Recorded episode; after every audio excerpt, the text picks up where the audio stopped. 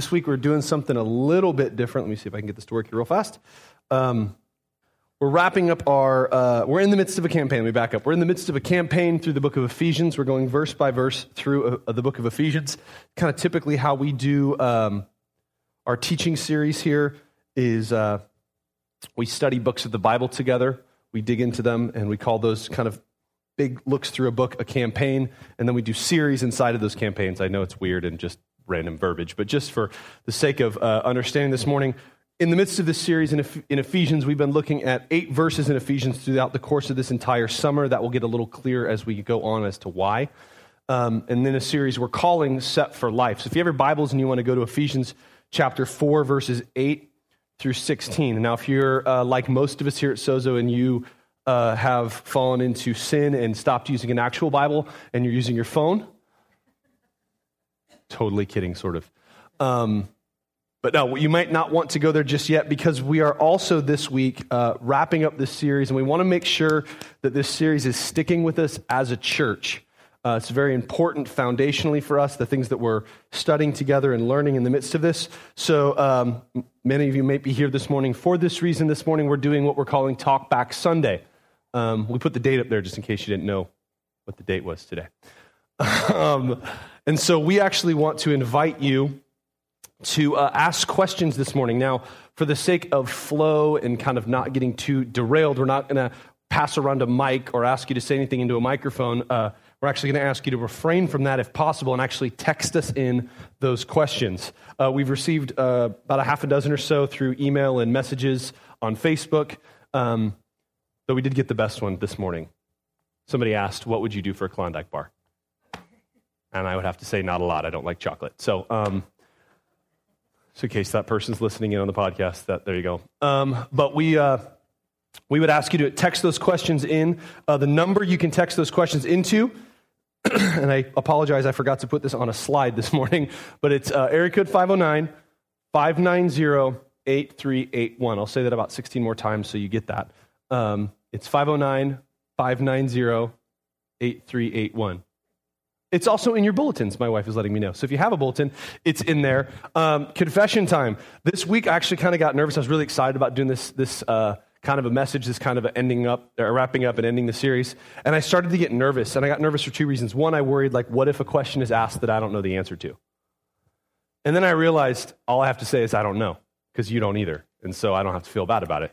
Um, so you asked the question. So if you don't know and I don't know, I'll find the answer. But yeah. Uh, and also, I remember that the Lord promised us that when we stand in front of people, we don't have to worry. He'll give us words. So, and also, the, the third kind of thing that gave me some, some solace in the midst of all this is I could always just give the Sunday school answer of Jesus. Kind of works for everything. What do you do if somebody gets mad at you and hits you in the face? Jesus. Just trust Jesus. My job's easy. Um, but the second thing, and this was I was more worried about, this is just me using you for group therapy. Um, I started to worry. It's like, what if nobody asks questions? Like, we've gotten a few in, but what if nobody in the room asks questions? And then, literally, last night, I'm praying and kind of praying over the service and the day to day and, and, uh, and talking to Jesus about it. And he, it dawns on me through him speaking to me that, like, for the first time ever in the history of Sozo, um, the way the message goes is not 100% my fault if y'all don't ask questions and it sucks at the end, it's your fault. Like, it's just going to be 15 minutes of really awkward silence while I wait for somebody to text something in. So um, I encourage you text it in. If you're using an iOS device, uh, you can text that in through your iPad. Just to let you know, it's going to an iPhone. So uh, um, if you want to text that in that way as well. So again, 509 590 8381. Uh, we're kind of predominantly looking at asking questions that pertain to this passage, but if I brought up anything as far as, as it relates to Sozo or us as a church or any of those kind of things, and you want to text that in, if we get time, we'll answer it. If we get a lot that we don't have time to answer, just so we're clear, um, I'm actually prepared this week to do a um, second podcast where we will try to answer those questions in just a, a podcast. We've got a large um, uh, kind of global uh, online family here at Sozo, and so we want to make sure that we get to those as well. So 509 590 8381. So you will not offend me. Um, normally you do when you're on your phones during a service, but today, special grace dispensation has been given that I will not be offended as much as normal as you texting in. So feel free, jump right in. I'm going to just go ahead and jump straight into the message today. Uh, you're about to see a miracle. I'm going to try to review this entire series, three months, in the next uh, roughly 15 minutes. So I use roughly, so that way you can't get mad at me if I go 20 minutes. Um, but we're going to do a giant kind of overarching from outer space view of this, and hopefully it will not be a train wreck. And if not, if it is, that's always fun to watch. Ephesians chapter 4, verses 8 through 16, reading out of the uh, ESV. Can we do me a favor this morning? Can we just stand for the reading of God's word? We don't always do this, but I think occasionally it's appropriate to show reverence and respect to the word of God. I know it's kind of old school, but we're a little old school here, so that's okay. Many things are going to be said this morning. What we're about to read is not the opinions of man or the thoughts that came out of my head, but it's literally the word of God, living, active, breathed upon, that he might speak to us his word for us. So let's read this. Ephesians 4 8. Therefore it says, when he, speaking of Jesus, ascended on high, he led a host of captives. There's you and me. And he gave gifts to men. In saying he ascended, what does it mean that he, that he had also descended into the lower regions of the earth? He who descended is the one who also ascended far above all the heavens that he might fill all things. Can we say that together? That he might fill all things. One more time that he might fill all things. And he gave the apostles, the prophets, the evangelists, the shepherds, and teachers to equip the saints for the work of the ministry, for building up the body of Christ until we all attain to the unity of the faith and of the knowledge of the Son of God to mature manhood. Catch this to the measure of the stature of the fullness of Christ so that we may no longer be children tossed to and fro by the waves and carried about by every wind of doctrine, by human cunningness, by craftiness and deceitful scheming. Rather, speaking the truth in love, we are to grow up in every way into Him who is the head, into Christ, from whom the whole body, joined and held together by every joint with which it is equipped, when each part is working properly, makes the body grow so that it builds itself up in love. Let's pray together. We'll jump right in. Holy Spirit, we thank you this morning for your word. I thank you that it's a living word, that it's an active word, not a passive and a dead word. And God, we come to you this morning truly, honestly, humbly, boldly, desperately in need to hear you speak to us. We did not come here to hear somebody ramble. We did not come here to hear funny anecdotes. We did not come here to be entertained. We came here, God, to encounter you and to hear you speak to us. So I'm asking this morning, somehow in your grace and in your mercy, to break through all of the garbage and the illusions that seem to separate us from you, and that you would speak to our hearts.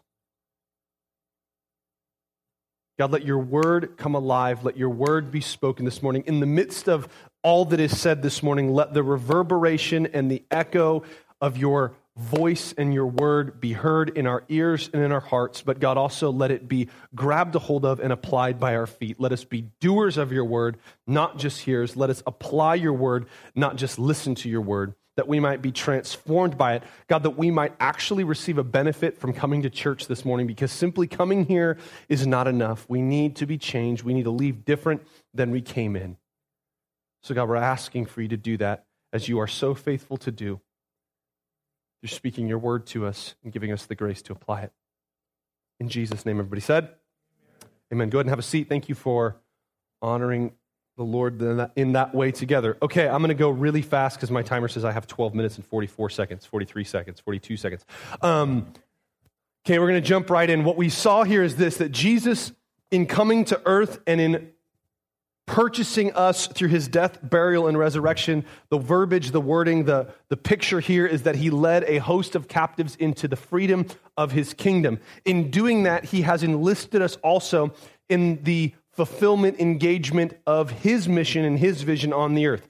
Jesus did not come to the earth, live on the earth, experience his uh, 33 years on the earth, and then leave and disengage with the earth. But rather, he is still present and active through his people, his body, the local church. We believe that the hope of the world is Jesus working through his body, the local church. Um, I, I personally have sold everything in my life on that fact Everything in me believes that the world can be truly and utterly transformed through the grace and mercy of Jesus functioning through his people inside and through the local church. Uh, we see here his, his, his mission. The mission of Jesus is not, please hear me, for you to be healthy, wealthy, and wise. The mission of Jesus is not for you to grow up, uh, have a cushion bank account, live in a safe neighborhood with a nice picket fence, uh, retire early, get a boat, and die of a nice, slow, painless death of old age. That is not Jesus' hope for you. Might be a bummer to some of us, apparently, but that's not his hope for your life. That's not his mission. Jesus, though he did come here to show us what serving is and to show us what a servant is, he did not come here in order to wait on you hand and foot. I like to say it this way um, God is neither a slot machine nor a vending machine. Kind of heard these kind of, we never use these terms, but we kind of think about this. Well, you know, if you, we have one side of the coin, the vending machine kind of picture of God. Well, you know, you go to God, if you do the right things and you say the right prayer and you tithe the right amount of money, it's like you put your quarter in the machine, you hit B4, and you get your Snickers bar. You get whatever. You God is this somehow mechanical system that if I work the right way, I can get what I want out of Him. But then we have this other flip side of it that kind of says, well, you know, you never know. You go to Jesus, you pray, you put your quarter in, you pull the lever. Maybe you win, maybe you don't. He's in a good mood. If he hasn't, if he hasn't paid out in a while, maybe you got a better shot. That's why prayer meetings are good. He's not paying out to a lot of people. A lot of people are praying at once. Maybe you can jump in right at the right moment. Watch for the little old lady that's wasted all of her retirement, and you can get the slot machine to pay out. Somehow that's how we think, and neither of those are true, but rather Christ is engaging with this for a purpose, but it's not your purpose, it's his purpose. And his purpose is to fill the earth with himself. We saw it clearly laid out here. He, he led a host of captives out of captivity. He gave gifts to men that the world, that all things, everything might be filled with him. Every realm of culture, every area of your life, every bit of your daily, mundane, boring existence might be filled with the reality and the knowledge and the grace and the mercy of Jesus. That's an exciting life to live, in my opinion. So we see that as his mission, and he has engaged each and every one of us in the fulfillment of that mission. If you have experienced the redemptive grace of Christ in your life, if you are presently experiencing the, uh, the membership, the, the citizenship in the kingdom of God, you have been enrolled to fulfill that vision. We've said it before the church and the kingdom is not Burger King, it's Jesus' king. It's not your way right away, it's his way all the time. Okay? That's the thing. I know I'm talking fast. I've got 10 minutes left, nine minutes left. Um, so we need to see this. The problem is, each and every one of us know that we have broken areas in our life that hinder us from doing that. We can be motivated, we can have the desire and even the drive to be a part of that, but somehow there's a drag in the experience of our life that pulls us down and seems to hinder us from doing that. So, what is Christ's remedy to that?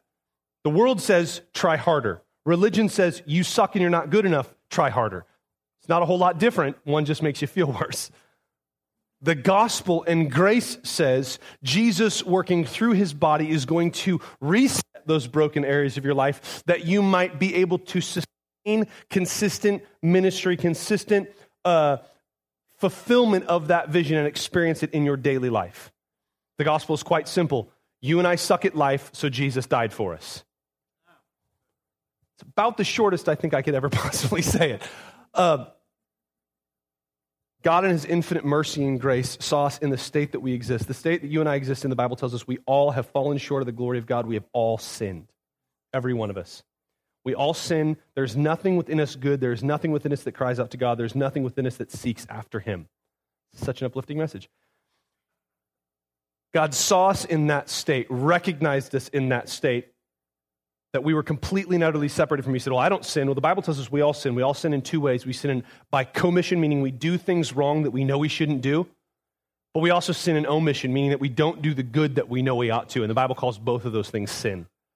But the good news is this while we are desperately corrupt and depraved sinners, that sin, though it separated us from God, did not scare God away from us, but rather the scriptures tell us draw, drew him near to us that he might be the propitiation, the payment, the, the fulfillment of our sin. That on the cross, Christ absorbed the entirety of God's wrath for us. So there is no wrath left for you or for me in Christ all that is left there is grace, mercy, and love, and we can only worry about his mercy and his grace overcoming us as it is chasing us like a hound.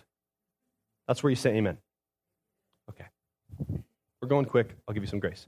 So here's what we saw. We saw that those, uh, though we need to be equipped, though we need to be reset, Christ has not left this to some weird sort of pseudo spiritual experience, but rather he's placed within his body specifically graced and gift people to fulfill that equipping. And we see these in the five areas known often by, as the fivefold ministry or the grace gifts of Jesus. Um, and we see this as the apostles, prophets, evangelists, shepherds, and teachers. Some of your Bibles might say pastors and teachers. Uh, same Greek word. So here's what we're going to do really fast, as fast as I've ever done it ever. We're going to go over these five really, really quick in like bullet point. I'm going to try to not look up so I don't chase any rabbits. Here we go. Apostles. Um, the apostles, if I'm going to try to use something really quick to stick it in your brain, they're the founding fathers. Not just uh, in the Bible, not just in the past, but presently functioning. What is their function and role? They build the gospel as the base of our life. They set the gospel, they, they remove the soot and the, the sand, the, the rocks and the filth out of our hearts, out of our thinking, so we believe and we trust that the gospel is the gospel and the gospel is truth and the gospel is the foundation that we can build our entire life upon. Your life cannot be built on you trying harder. Your life cannot be built on you somehow figuring out to be a better person. Your life cannot be built on you just pretending like you aren't sinning and it'll just go away.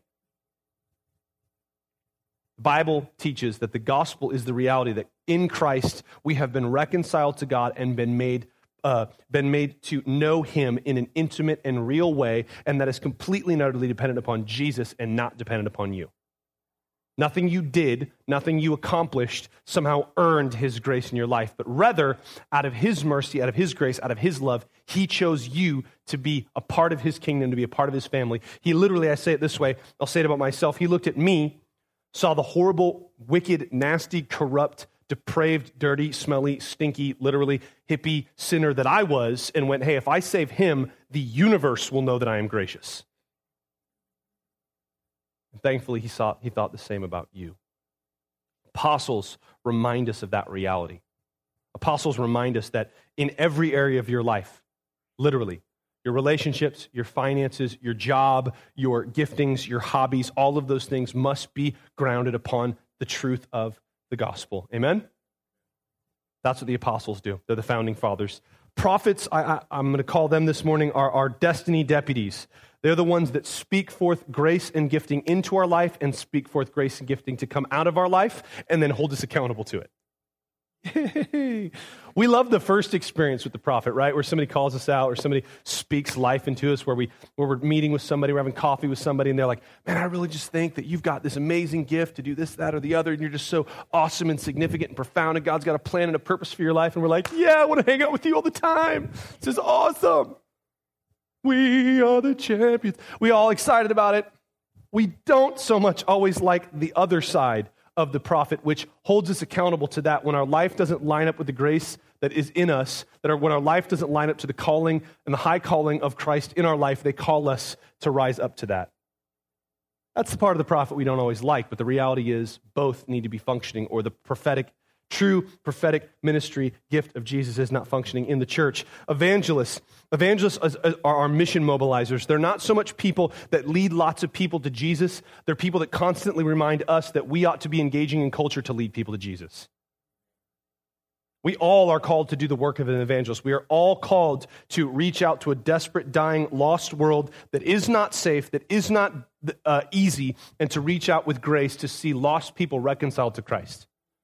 That's all of our responsibilities, and evangelists constantly remind us of this. They're there to keep us on mission. Shepherds are our caring companions. If you need a good picture of what a shepherd does, what a pastor's job is, um, we need to see that a shepherd is clearly laid out what their job is in Psalm 23. The shepherd unit in your life, please hear me. If you hear nothing else I say this morning, I want you to hear this. The shepherd you need in your life is not me, is not somebody on TV, is not a small group leader, it's Jesus. Shepherds in the church are given to be physical representatives of the reality of Jesus being your good shepherd. He is the good shepherd. He will never fail you. I will fail you. I've said this before here. I have I've been in ministry now for almost 13 years. Wow. Um, that's just weird. Um, And in that time, I am a lot of people's former favorite pastor. I used to be really nice, but then I got I just became a jerk. Uh, somehow failed them. I somehow, look, I, it's not my intention or desire or hope to fail you. It's just the reality, because all people will fail you at some point. Jesus is who we need to be looking to. But in that saying, a shepherd is called to love, comfort, rebuke, and exhort us as we go through things, as we walk through the valley of the shadow of death, they're with us. They walk through it with us. They're not fair weather friends. They're not only there when we're doing good. They're there all the time, constantly, continually walking with us through these things. That's a shepherd. A teacher is the, is the revealer. A teacher's job, please hear me on this because I think there's a lot of confusion when it comes to what a Bible teacher is. A Bible, te- a Bible teacher is not somebody who shares their personal experience with you. It's not somebody who quotes Greek words at you out of the Bible. It's not somebody who just has great worldly wisdom as it applies uh, and can apply scripture to that. It's not somebody who tickles your ears with fancy historical facts about things. A biblical teacher, the job of a teacher from the scriptures is to show you Jesus on every page of the Bible. That's their job. To open up for you Jesus. We see this perfectly pictured as Jesus is walking on the road to Emmaus. He finds uh, uh, he finds two of his disciples. They're walking there together. And the Bible tells us that Jesus, as he walked, showed them from the Old Testament through the prophets how all of it pointed to himself. That's a teacher's job. My job is not to entertain you. My job is not to entice you. My job is to show you Jesus on every page in every story. I've said this before. Perfect example. We want to hear the story of David and Goliath in church right? And what we want to hear is stand up, rise up, be David to your generation, slay the giants, right? The problem is that's not the truth. The truth of the matter is, in that story, the most proper biblical interpretation of the story of David and Goliath is you and me are the scared little Israelites hiding behind the rock, wetting our boots. Jesus is David who slayed our giants. We trust Jesus to show up when we're too scared to slay our giants, to slay our giants. The goal of, this, of a Bible teacher is not to show you on every page yourself, but rather to show you Jesus. We jiving together? We cool? All right. Um, the last part of what this passage shows us is this that true biblical ministry is not about watching professionals do ministry from a platform, but rather engaging in the ministry together as we are equipped by those Christ has uniquely graced. Their job is not to do the ministry, their job is to equip us to do the ministry. You and I are all called to function. The way I put it is simply this way um, we only work when we all work. The church only works when we're all engaging and we are all functioning together as a body. The church only works when we're all grabbing a hold of that weight which Christ has given us to carry both for our own life and for us corporately. That's the way it works. It doesn't work any other way. There's not some secondary way that it's going to work. It's not about watching professionals, it's about engaging ourselves. Amen? So, quickly, we saw that this happens privately and corporately. Been talking privately so far. Corporately, what I believe happens when we, we have the functioning, the full functioning of the fivefold ministry inside the church is this because of the ministry of the apostles, we all are secure because we know our identity. We know our identity as a blood bought servant of the Most High. That comes through the apostles. When a prophet's moving, we have safety because we know there's accountability. Shared this before. My friend was on, who was on staff at a church that has a very big moving of the prophetic. Literally, they've had to stop holding off on announcing things in their church so they can like figure out all the nuts and bolts because prophets just come to them and tell them, God spoke to me last night. Is this going on at the church? Because I feel like this is going on at the church.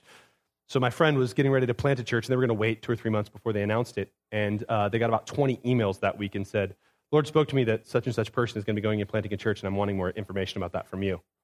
They went, I guess we have to announce this this Sunday. Can't really keep it a secret. There's security in that, isn't there? There's safety in that. Knowing that, hey, you know what? If, if Mark goes sideways, there's going to be some people in here that are going to rise up and call him out on it. And I submit myself to prophets as they speak. Um, as mission, as, as evangelists are functioning, uh, there's, a, there's a fight, there's a drive, there's a stop to stagnation in us as a church. We're not going to just get satisfied with, well, we have enough people to pay our bills, so we can just stay at this point and forget about a world that's desperately dying and lost. Side note, we don't have enough money to pay our bills yet. Um, I'll throw that out there. Um, Evangelists stop us from being stagnant. Shepherds sustain us, sustain our souls through love. And shepherds satisfy our hunger for Jesus. It's kind of what happens in a corporate church. That's the kind of church I want to go to. That's the kind of church I think it would be fun to be a part of. So there's, there's our super quick, gigantic overview of it. If you haven't sent your questions in, you can do that as we continue. I think we got this set up so I can just click through them here, maybe. We'll see if this works. Can I do this yet? Do we have any questions loaded up yet? No. Awesome. How's your day? So that's what we see as we see the, uh, this functioning inside the local church. We said this before. Um, the church is both an organism and an organization. There's organizational structure that needs to happen in the church. We understand that. Uh, everything from practical stuff like the sound has to get set up and the, uh, the, the speakers need to get put where they need to go. There's also organization, or, or organizational structure that has to be there, like our elders, which we have as a church, that watch over the entirety of what happens here at the church and watch over everything from our finances to the way our services run and our attendance and what out, when, out, when we're going to do outreach, what kind of outreach we're going to do. Uh, but there's also an organ, there's an organ side of the church. There's an organism side of the church. And this is really the structure that needs to be in place for the organism side of the church, the relational structure that is the church. So um, we need to see this and we need to, to embrace it. So I think we've got our first questions. Are we ready for this? Ready for some question and answers? See if this works. If we love this, maybe we'll do it more. If we hate it, we won't do it. Um, so I think I can control this, maybe, kind of, sort of. First question can you guys just control it up there? Is that going to be doable? Hey, it's up there. Please silence all your devices for this service. Sweet. Can we put up a question? Thank you. This is going to be the most fun to listen to on the podcast. You know it is. You're going to listen just to hear this part. Like, it was so awkward. It was weird. Uh, question number one, with 13 minutes to go. Um, why is it so important for all people to have a shepherd? Good question. Um, First off, the simplest answer I can give you for that is because the Bible says so. Um, scripture calls us to submit to those who are in leadership. Submit literally means to come under and to hold up. So I'm going to I'm gonna kind of answer this in two, two sides. I think it's important for us to understand that um, if you think you're a shepherd and nobody's being shepherded by you, you're not a shepherd. Okay? That's the, that's the unique relationship with submission, because I think that's what this question is really kind of get at, trying to get at. Why, why, do I need to submit to a pastor? Why do I need to submit to a shepherd? Um, the, the larger answer, though, is this. There, in every one of our lives, there is blind spots. I will openly confess to you that um, I have areas of sin in my life that I am completely unaware of, that I have areas in my theology that are wrong, that I have areas in my thinking that are contrary to the scriptures.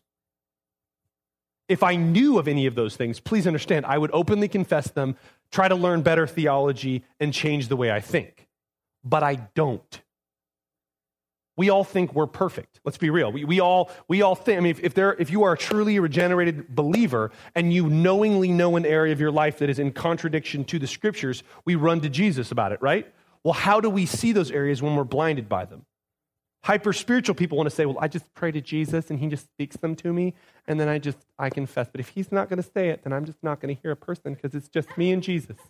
That's all I need.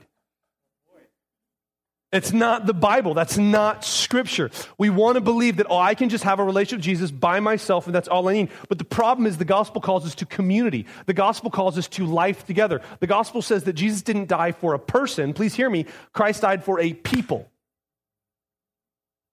There's a teaching and an understanding that came, uh, that, that was rejected during the Reformation because it had corrupted people's lives, but the basic truth of it was not false. And that is this it was a statement that was says there outside of the church there is no salvation. This idea that I can get saved on my own and be a truly a complete disciple of Christ on my own is a false idea that has only come into the church in the last few hundred years. Before, the idea was that as you experience the grace and regeneration of Christ, the most natural thing for you is to find a body of people that you connected with and to bury your life in that place. how does that relate to a shepherd, you might ask? Well, a bunch of sheep are not a herd. A bunch of sheep need a shepherd. And look, again, please hear me. The shepherd we need most completely is Jesus, but he has chosen to make physical representatives of him inside the body known as shepherds or pastors. The reason why, by the way, uh, maybe this question will come up, so I won't answer it. If I have to answer another question at the end and we don't have time or whatever, I'll maybe throw it out. But um, hopefully that answers that question. Uh, can you guys control this up there? should I do it from down here? You're good up there? Cool. Next question. Um, does Sozo really teach that there are still apostles? Yes. Short answer. Next question. Kidding. Um, uh, I actually saw this email come in, and the question, the rest of the question had to do with the fact that this person was raised in a church that said that the apostolic age has ended, so there's no more apostles anymore. So why are we teaching about apostles when there's no such thing as apostles anymore? Um, how deep do I want to go into this? Um, from a, a are there apostles like there were in the Bible, specifically people who can hear God perfectly and write scripture? No. But do we teach that the apostolic office, I'm using weird words here, but just follow along with me here for a second, still function in the church? Very much so. Because we, why? Because we still need the gospel being built as the foundation of this church and of our lives.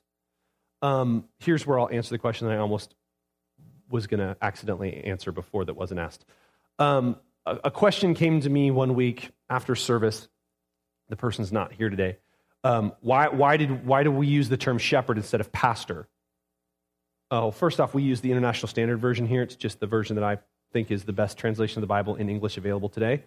Um, and it uses the word shepherd, but I would use the word shepherd anyways, even in previous years when I've used other translations of the Bible. Uh, because the title that we give to, let's just, this is awkward for me, but my job as the lead pastor here, biblically speaking, is more of an apostolic job than it is a pastoral job. Um, what we saw in the earliest glimpses of the church in Acts is the apostles dedicating themselves to prayer and the study of God's word that they might build the gospel as the foundation of the early church. Pastors are more appropriately called shepherds, are those that care for us. We might call these uh, deacons, we might call these small group leaders. Those are those people that are going to shepherd you, pastor you. As we grow as a church, it's going to be harder and harder for me to know all of you and harder and harder for me to shepherd all of you. Please hear me. Please hear me. Please hear me. My heart is to always shepherd everyone, shepherd everyone. But there's going to come a point, we're not there yet, where I physically just wouldn't be able to do that. So when we, when we give the guy up here the title pastor and shepherd, then we expect him to always be there every time we get sick. When we understand that we don't use titles here in this church, my name is Mark, not Pastor Mark, Reverend Mark, Bishop Mark, it's just Mark. Worked for the first 20 some odd years of my life before I got ordained. I figure it can work for the rest of it. Um, we need to understand that it's not so much about that thing. So, when it comes to do we really teach that, a, that, there are still apostles? Yes, we still believe that the apostolic ministry of laying the foundation of the gospel inside the local church is still functioning and is still a valid office. Uh, to broaden this question, we believe that it's in, if it's in the Bible, then it should be in the church. So, we still believe in things like speaking in tongues and healing and people being miraculously transformed by grace, crazy stuff like that. Don't worry, we're only as weird as we have to be. Next question. Hopefully that answered it for whoever that was. Um, how do you hear God? And how do you know it is Him? Good question. I think this one came out of uh, the week that we did the, the series on prophets hear God. Actually got quite a few questions like this um, that came in about hearing God. Um, this, is, this is probably a whole series in and of itself, this question, but let me give a, a short, very brief answer. God will always sound like He sounds in the Bible which means that if you're going to hear God, he's going to speak in Old English. And if he doesn't, it's not Jesus. My wife's saying that's not true. Really? Um, no. What I mean by that is this God will never speak to you anything that blatantly contradicts his word. The reason why it's so important for us to learn how to hear the voice of the Lord is this you will not find inside the scripture, Johnny, go down the road and witness to your neighbor. Verse just isn't there. You will, however, find, go therefore into all the world and preach the gospel. So, in hearing God say, Johnny, go down, the, if your name's Johnny, if it's not, that would just be really awkward. Maybe he got the wrong voicemail. Um, in hearing him call you to go out and share love and share grace with somebody down the road, we see that it's in line with what the scriptures teach. So, you know what? You're not wrong in doing it, even if you missed God. How you hear God, in my opinion, how you learn to hear Him is twofold. One, it's read the Bible a lot, get to know the sound of His voice, get to know what He sounds like in here, so that when you hear Him in here, it sounds like what it sounds like in here. The second way is this, and I know this. No, some people may not like this. It's practicing. I want to open up in case some of you don't realize this. This is a safe place to practice. If we're in the midst of worship, either in the first part of our worship or the latter part of our worship, and you feel like you've heard God say something that's for us as a church, you can come up to my wife and say, Hey, I think I heard God. This is what I think I'm hearing. I think it's for us as a church. And she's going to either say, That's totally wrong, you wicked, corrupt sinner, you suck, and you need to go back. No, she's either going to say that, my wife's like, I would never say that. Um, she wouldn't. Um, she's either going to, she's either to, you know, I don't really think that, you're like, I, I think Jesus is just saying that we need to all smear peanut butter on our faces. Um, she's going to kindly and love and grace let you know that you missed Jesus on that one and you should go back to your seat. Um, but she's going to help in the midst of your week or in your life, if you think you're hearing God, this is another reason maybe we all need shepherds. Yeah, I think I'm hearing the Lord say this. My wife and I sat down with a couple people in our church this last couple weeks, and people saying, We think this is where God's leading us. We think this is the direction He's leading us. In. Is this the Lord? There's nothing wrong, please hear me, with bouncing things off of trusted people. Learning how to hear God's voice together in community. It's another reason why we need one another and we need shepherds. And honestly, I know that may not answer the totality. The, the truth is, practice makes better. I won't say perfect because I don't think any of us hear God's voice perfectly. But as we practice these things, we get better at these things. And it's okay to, to, to, to skip or to miss or to, hey, you know, I didn't really hit that one really right. I didn't really hear it perfectly. Um, I would discourage practicing with non believers. I knew a guy who was trying to learn how to hear the voice of the Lord, and he, he thought the best way to do it was in public places with non believers. He would just pray and ask God to speak to him something about somebody, and then walk up to some random guy at a restaurant and say, God, I think God said this to me. And the problem was um, he was wrong 95% of the time and just made a fool out of himself and the gospel. So I would not recommend practicing on people, but hey, we're safe here, right? And so this is a good place to practice and a good place to learn. And just don't be afraid of missing God in this kind of a context, it's a safe place. Hopefully that answers that question. Do we have any more? I'm getting nods. Cool. Um, do all believers have one of these five gifts? Oh, yuck. Um, um, okay. Fun. Um, this is a debate, and I'm going to say this right now uh, explaining a little bit of Sozo's uh, philosophy and some of these things. We believe that there are open handed issues and closed handed issues. We believe there are things, and what, what, I can say this there are things we can discuss open handed, and there's things that we should divide over closed handed. Um, if you believe that Jesus is not the only way to be saved, this is going to be a very uncomfortable place for you. That's a closed handed issue for us. If you believe the Bible's open to personal interpretation and it can kind of say whatever you want it to say, that's a closed handed issue for us. It's going to be really uncomfortable here for you. You're welcome to hang around, but it's going to be uncomfortable. Um, Open handed issues. Uh, oh, let's do this. Close handed issue. The current experience of being baptized in the Holy Spirit. That's a close handed issue for us. We believe in that. Do you have to speak in tongues or not speak in tongues? That's an open handed issue for us. If you believe all people have to speak in tongues when they get baptized in the Holy Spirit, cool. If you don't, cool. That's not something we would divide over. Does that make sense? Um, uh, Calvinism versus Arminianism. That's an open handed issue for us. If you've hung around us very long, as long as you're willing to hear my opinion every week on it, um, it's an open handed, but we wouldn't, we wouldn't deny membership to somebody because they had a differing opinion about that. Uh, the exact details of the return of Jesus, open handed issue for us. Jesus returning, close handed issue for us. We jive on this? Okay. Uh, in saying that, this is an open handed issue for us. Okay? My, my opinion that I'm going to share right now would be what Sozo would hold to, but if you have a differing opinion of this, this doesn't mean go find another church. You cool with that? Um, I used to believe that all believers were one of these five. That used to be my opinion. In further studying, honestly, over about the last three years, that is no longer my opinion from Scripture because it doesn't say Christ gave these gifts to all people and some of them are these things and he divides them up. He says he gave some. Some are apostles, some are prophets, some are evangelists, some are teachers, some are, some are shepherds. He doesn't say all are one of these things. I think if all were, he would have made that clear.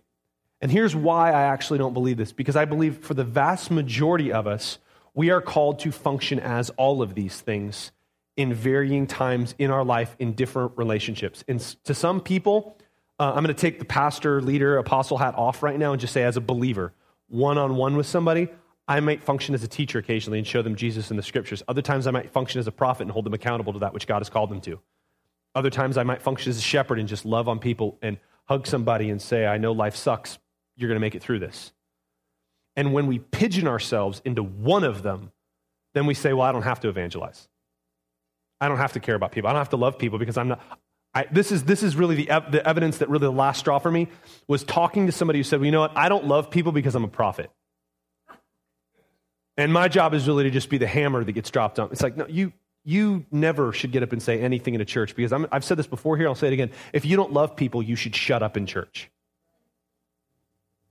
If you're going to get up and spew hatred and spew anger and spew self righteousness, then go be a Mormon and do that. Don't, I'm serious. Like, don't disdain the name of Christ for your own hatred. I mean, go badmouth them. I'm going to get letters. Um, my wife's going to write a letter. Um, next question. Yes, exactly. The Bible calls us to speak the truth in love. If you're not going to do that, then don't talk. Um, how do you know your giftings, purpose, role in the mission of Jesus through the local church? Well, there's nothing like a big question. Hmm. I'm going to give a super short answer on this one again, too. I would love to do a whole series on this, and maybe someday we will. Um, the short answer is this What is your passion? What is your desire? What do you long to do? Okay, does, does going and hanging out in the nursery just make you feel alive, loving on babies, loving on somebody else's kids? That just life comes into you from that. Um, that's the first example. Let's, let's use a, a more specific one. Let's say um, you think doing what I'm doing right now is really your calling. So uh, when you study the Bible, it just comes alive to you, and you love the idea of teaching and instructing other people in the Word. Okay? A good way to know if that's your calling and purpose is try it. Sign up, go through some training, become a small group leader, and start a Bible study at your house. At your house. Not at my house, at our house, at your house. Um, start a Bible study. Invite people to it and teach the scriptures um, if you love it. If you suck at it and nobody wants to listen to you, that's probably not your gifting. I know that sounds bad, um, but that's kind of the way you discover it. Um, is it a passion? And is there grace there to do it? Both need to be there. I said this earlier. Um, if, you're, if you're a shepherd and no one's following you, you're probably not a shepherd. It may be in that instance, maybe you're an intercessor. Maybe the gifting and the calling that God's given you is prayer. And really, your heart of compassion for people isn't really so much to, to shepherd them, it is to pray for them and intercede for them. Does that make sense? So th- there's, there's kind of this, this, this left foot, right foot kind of thing that needs to happen. Is it a passion and is there grace there for you to do it? Um, I knew from an early age in the Lord that preaching was something I was called to do. Now, please hear me. This is the tension to that. I hope that I'm better now than I was when I started. I think I am because when I started, the only place I was allowed to preach was on a street corner downtown in Spokane because nobody could stop me. Um, and I will say that Pastor Doug of the Rock of Ages, who was my pastor at the time, gave me permission to do it. Um, he was like, sure, if you want to try that, go ahead. I'm not going to come listen, but you can go. Um, and really, that was the only place I should have been preaching. I had horrible theology, it was really bad. Um, but I knew the gospel and I loved people, and that's all I was preaching, anyways. Um, but does that make sense? I think there's a duality in that. There needs to be a passion for it. Why I say that is this sometimes what can happen inside the, the local church is this um, there's kind of this mindset, this mentality that if you enjoy it, that can't be your gifting. Because if you're enjoying it, that's not really serving. Right? If it doesn't hurt, it doesn't count. I've actually heard people say this before. Um, that's not, that's not the gospel. That's not scripture. That's not Jesus. Jesus has put passions and giftings in you. Those need to be in line with, though, your, the giftings that are there and the grace that's there. So, how do you know what your passion, what your calling, your purpose, your role is? Um, what, what, what lights your fire in an area? Maybe you, like, man, if I could be standing out there with, with John greeting people, that would just be awesome. Um, I thought, you know, if it didn't suck, it doesn't count. Um, I kind of bought into that, so I tried to be a Sunday school teacher at the Rock of Ages, and it was the worst three months of these poor children's lives. Uh, thankfully, I got engaged to my wife in the middle of it because before that, I kid you not, I just rented Veggie Tales and showed them every week. Because I realized like I was not cut out for this. Me working with kids doesn't work out very well. They hate me. Um, I don't know what to do with them except for show Veggie Tales. So uh, that was not a grace. So it's finding the passion and finding the grace. So um, who fulfills these five positions for Sozo? Well, we have a board of apostles, a board of prophets. No. Um, quite honestly, it's part of why we're preaching it, preaching it right now. Because here's what I didn't want to do because we don't believe that all people are called to one of these five. I didn't want to do the classic give you a test every week, answer these five questions, see if you're an apostle. Has you ever been to one of those services? Um, answer these six questions, maybe you're an evangelist. Um, uh, on a scale of one to 10, answer these, and maybe you'll find out. No, uh, because all of those things are based solely on experience. I was called to be a pastor before I, and a, you know, to, to, to, be the lead pastor, church plant of a church before I ever did it. So how would I have known if I'd never done it? How could I have answered those questions? Does that make sense? Um, so part of the reason we want to teach these to us as a church and look through them and take so much time to look through them is hopefully as some of this was being preached, something wiggled inside of you, to use a scientific term. Um, something kind of shook inside, and you went, Ooh, that kind of feels like me. And again, if there's a desire and a passion there, start moving in that area. Start stepping out a little bit in that area. Start, start maybe, maybe for you it's evangelism. I'm just pulling one out of the air. Maybe for you it's evangelism, and for you you're like, man, I'm just passionate about outreach. I'm passionate about reaching out to people. Start inviting some people to come with you and maybe go downtown and witness to some people or, or start reaching out to some people at your workplace in a life giving, non, well, as least weird as you can be, right? Um, way and see what happens. See if there's grace there. Because the reality, the hope is that as much as possible on a Sunday morning in this time, all five of these things in a, in a gumbo type way are happening but we can't rely solely on what happens here on a Sunday morning from the platform. Has to happen throughout the week. So really, what how, what role? How are these um, fulfilled at Sozo? You guys. Um, there's some of these areas that are more open than others. My um, position is apostolic. My giftings lie in pastoral and prophetic. I said it when we talked about evangelism. I am not somebody who is naturally um, called as a fivefold evangelist, which means if you are, this should be the best church in the world for you because that whole area is wide open. I've said it before, I don't know why worship leaders would ever join Sozo because I am one, so they would just come in and go, oh, that, that role's filled, I'll find another church. That's not the right way to think. I don't want to be up there every week. Um, but when it comes to evangelists, it's wide open. We need somebody to champion that area. It's a necessary part of who we are. We need people who are, I, I, many of you don't know this, and he would be upset if I said this. Our children's director, Robert, has four times more biblical education than I do. He's currently in, taking graduate classes at Whitworth. Okay? Uh, we have good, solid teacher people here. I bounce stuff off of him all the time. I'm going to say this. Do you think that's cool? Um, okay, so uh, my point is there's open areas in the church. I think we're coming to a landing here, probably. No? Wow, cool. Um, how does the church determine, know, that a prophet is truly speaking God's word and not his own ideas? Um, well, we have these uh, rocks that we throw out in front of us, and when they. That was, that was all for Old Testament people. Um, I'm such a nerd. How do we know? I think this goes back to specifically um, what we talked about before. It's in alignment with the word. Some of this, I'm going to be honest, and this is one of those, it's as weird as we have to be. Some of it is us having a history of hearing God speak, and we know what sounds like Him. It reverberates. It's, it, there's an echo in our spirit. The, the, in, in Psalms, it, it talks about the voice of the Lord sounding like the deep waters crying out to deep waters when someone hears the voice of the Lord being spoke. Sometimes, and I know that's weird, I wish I had more of like a scientific answer for you. Um, I'm going to be real. There's sometimes I wish we were in the Old Testament. I could just throw rocks out in front of me and blame it on the rocks. Like, well, I'm sorry, God, I missed it, but you, should have moved the rock. Um, sometimes it just has to do with, you know, that, that, that resonates. that wiggles something. That feels right. And as that, please hear me. This is why we have a council. This is why we have a board of elders. There's six of us. The hope is that if something's wrong, and just so you know, um, this maybe this question is going to come up later, but I'll answer it now. In our eldership, uh, um, in the bylaws, I think we only have to have like a 60% majority for something to get passed in an elders meeting, but we've all agreed that if it's not 100%, we don't do it. If all six of us aren't on board with saying, this sounds like God, we just don't do it. We go, you know, we can keep praying about it.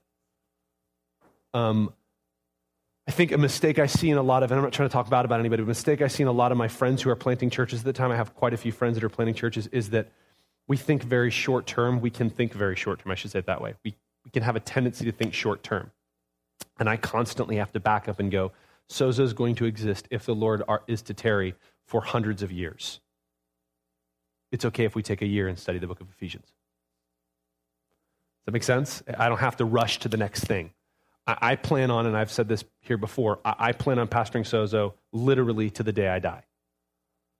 My, my personal preference, and I'm talking to Jesus about this, trying to put the request in now, is that I can just preach my own memorial service, climb in the casket, close it, and be buried. Like, that's, um, that would be my preference. Um, we'll see if it works. I don't know. Um, my point just is I, I, I, I plan on doing this for the rest of my life, which means that we've got time. And we can say, people, we're not growing as fast as we thought we were. Yeah, we're not growing as fast as I thought we were either. But you know what? We're still reaching out to people. We're still doing the work of evangelists. We're still doing the work of reaching out. And it's up to the Lord to grow the church, anyways. And we're going to be around for a couple hundred years. So we're good. Make sense? Um, next question Do you believe in Jesus, God, and the Holy Spirit as one in the Trinity or as three separate beings? Holy buckets. Yes. The answer is yes. Um, holy cow, it's 1116. Um, this will be the last question we get to this morning. Um, unless my wife wants to give us permission to go long. Um, here's here's the, the, the, issue. Yes, we, we are a Trinitarian church. Let me answer that question first broadly. Um, we have two more after this one. Is that what they're telling me? All right, we'll have time then. I'll try to answer this one as quick as possible. Um, the Trinity is a gigantic issue that if you try to nail down too tightly, is where heresies come up. Um, if you, let me just say it this way it, we're not a Jesus only church. We don't believe that Jesus is the totality of God and it's just different representations of Him in the Trinity. Like when he's, when he's a spirit, He's the Holy Spirit, and when He's up in heaven, He's the Father. That's a teaching that has crept into the, to the church. For those of you listening on the recording, my fingers are making quotations. Um, we believe that God is three distinct beings that together are one in the Trinity. Um, there, the, every, every single idea, okay, this is where I'll land this. Every single idea that you've heard that tried to explain the Trinity, I'm just going to be honest with you, except for one, is all wrong. Here's the classics that I hear it's like water, right? Water can be vapor, water can be ice, water can be liquid. That's the, that's the Trinity. It's one God in three modes. Well, that's modalism. That's not biblical. Um, another one I hear a lot is um, it's like me. I am the son of my dad, I am the father to my children, and I'm the husband to my wife. I'm a Trinity. It's not biblical either. Um, another one I hear a lot is it's like an egg. It has a shell, it has a white, it has a yolk. Not biblical either. The only biblical example we have of the Trinity the only biblical example is marriage. Um, because where it says, um, Hear, O Israel, the Lord your God, the Lord is one, that Hebrew word is only used one other place in the Old Testament. And that place is when in Genesis it says, A man will leave his father and mother and cleave to his wife, and the two shall become one. So, yes, the Trinity is three distinct beings, but like in a in the truest, most pure sense of a marriage, we're one. In the same way, the Trinity is one. They always agree. They're always on the same page. They're always together. I explained this to my daughter the other day. She was asking, and I used this example, and I said, you know, when you ask your mom something and she says no, what's dad going to say? And you're going to say no. Exactly. That's, that's like the Trinity. That's the only biblical example of Trinity. And for those of you who are like, well, I want to be able to understand the Trinity totally, let me just float this idea out to you hypothetically. If, if the true God of the Bible can be understood by your or my brain, is he truly the God of the Bible? I'm personally okay with not understanding God, the inner workings of how God functions. And last but not least, if you've read The Shack, it's a pile of garbage when it comes to teaching you about the Trinity. I'm sorry. If you got something good out of it and it was like really meaningful to you and it was like really great and it fed your soul, awesome, just don't believe any of the crap it tells you about the Trinity. Uh, the Father is not a uh, African American woman. Uh, the Holy Spirit is not an Asian chick and Jesus is not, okay? It's just not a good picture of the Trinity. If I could get one book unpublished, I swear. Um, can a woman have any of the, I'm moving on. Can a woman have any of the five gifts or are there some excluded, exclusive to men? Awesome. We're just going to all of the controversies this morning. What do we believe about the Trinity? What's our view of women? Um, again, I've got to go big picture here for us as a church. For us as a church, um, little biblical theological education. Are you guys still with me? Is this still going? Are we still moving? Okay, um, cool. Um, little biblical theological education. Two words that you never need to know outside of the church. Uh, egalitarian. Everybody say egalitarian. It's just kind of fun to say, isn't it? Egalitarian and complementarian. Uh, these are big theological terms. Here's what they mean. Uh, complementarian says that men and women, God created man and women differently. They function, they, they serve different roles and they fulfill different purposes on the earth, and those roles are exclusive to one or the other. Egalitarian says that in Christ we're all the same and it doesn't matter. Um, uh, whoop, real fast, open handed issue for us. Except that we have a stance, and so if you disagree with it, it might be uncomfortable for you. Uh, what we teach is we piss off both sides. because we believe this we believe that inside of a marriage and inside the home, we are very complementarian. Um, I have on record my wife with three witnesses of my children telling my kids that I am the head of our household. So I know it's true. Um, I can do what I want to as long as she says it's okay. Um, we believe that the, that the husband is the head of the household. For those of you single ladies in the room, I believe that you should let a man pursue you. Kind of old school in that way. Uh, we believe as the husband is the head of the household. In, inside of the family, we believe in complementary roles. Now, let me, I don't want to get too into the, the nitty gritty of this. My wife handles our checkbook because if I handled it, we would have the most glorious life for six months and then I would go to debtor's prison. They would reinstate it just for me. I know they don't, it's against the law here. They'd be like, no, you are that bad. We're shipping you to Guantanamo. Um, like, it would just, it just would be bad because I'm horrible with money. It's not that I want to be, and just for those of you who are freaking out, like, he's the pastor of the church and he's horrible with money. I don't handle any of the church's money. I don't know what anybody gives. I don't know what our offerings are every week. I don't know any of it, okay? I don't go near it. I'm just not gifted financially. So some people would say, well, as the head of the household, shouldn't you handle the checkbook? No. As the head of the household, I should be humble enough to say, will you please handle this? Okay, um, so we believe in complementary roles inside the house. Inside the church, however, I believe that Scripture does make it quite clear that in Christ there is no Jew nor Gentile, slave nor free, male nor female. So for us inside the church, my wife and I are the head pastors of this church, the lead pastors of the church, both of us together. Now, my giftings function more in preaching, teaching, up here kind of stuff. She handles a lot more of the administrative, making stuff actually work. So um, that's the kind of way that it functions for us. We believe that in Christ there is no male or female. So, to answer that question, the, ba- the last question, to go back to the last, there we go. Um, women can function in any, any five of those roles. Uh, just to throw out, we said this a couple times here before. Uh, why are they given masculine titles then? Because in Christ we are all sons. We don't, we don't use a version of the Bible like the New Living, for instance. It's not a bad, you know, well, it's not a horrible translation of the Bible. Um, we don't use it though because it, it's a gender neutral translation, meaning that it, it adds a word into the Bible, sisters. It'll say, where the Bible says, therefore now brothers, it'll say, therefore now brothers and sisters. Well, the problem with that is we are all sons of God. Now, ladies, that might offend you, but the reason for it is, biblically speaking, in biblical uh, Hebrew Judaic culture, only men got an inheritance. Only men could own property. Only men could run businesses. So, in saying in a biblical culture that you are a son of God, what that is doing is, I know this sounds horrible, it's elevating your status to say, you know, you can, you can do everything a man can do. Now, for those of you who are uncomfortable, ladies, with the fact that the Bible makes you be a son, the Bible also says that we collectively are the bride of Christ. And I guarantee you it is easier for you to be a son than it is for me to be a bride, okay? So, um, equal offenders, okay? So, we believe in both complementarian inside the home, egalitarian inside the church. Does that make sense? We jiving together? Awesome. Next question. I'm going as fast as I can. Does Sozo believe that water baptism is required for salvation? Short answer no. Um, because salvation is by grace through faith. So, therefore, to tack onto it the necessity to be baptized in order to be saved doesn't jive. Biblically speaking, Jesus said to the uh, thief on the cross next to him, I tell you the truth, today you'll be with me in paradise. And I'm pretty sure Jesus didn't pop off the cross for a minute, dunk him in water, and throw him back up there. That'd be horrible. Can you imagine that? Like, yeah, I'm up the cross. No, you got to go back. Sorry.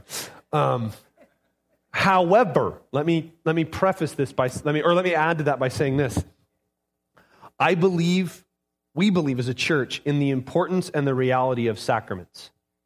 It's something a little weird for us. Most most um, churches in the stream that we're in, I don't really want to give us too much of a, of a label, would teach that things like baptism, communion, they're just kind of things we do symbolically. They don't really mean anything.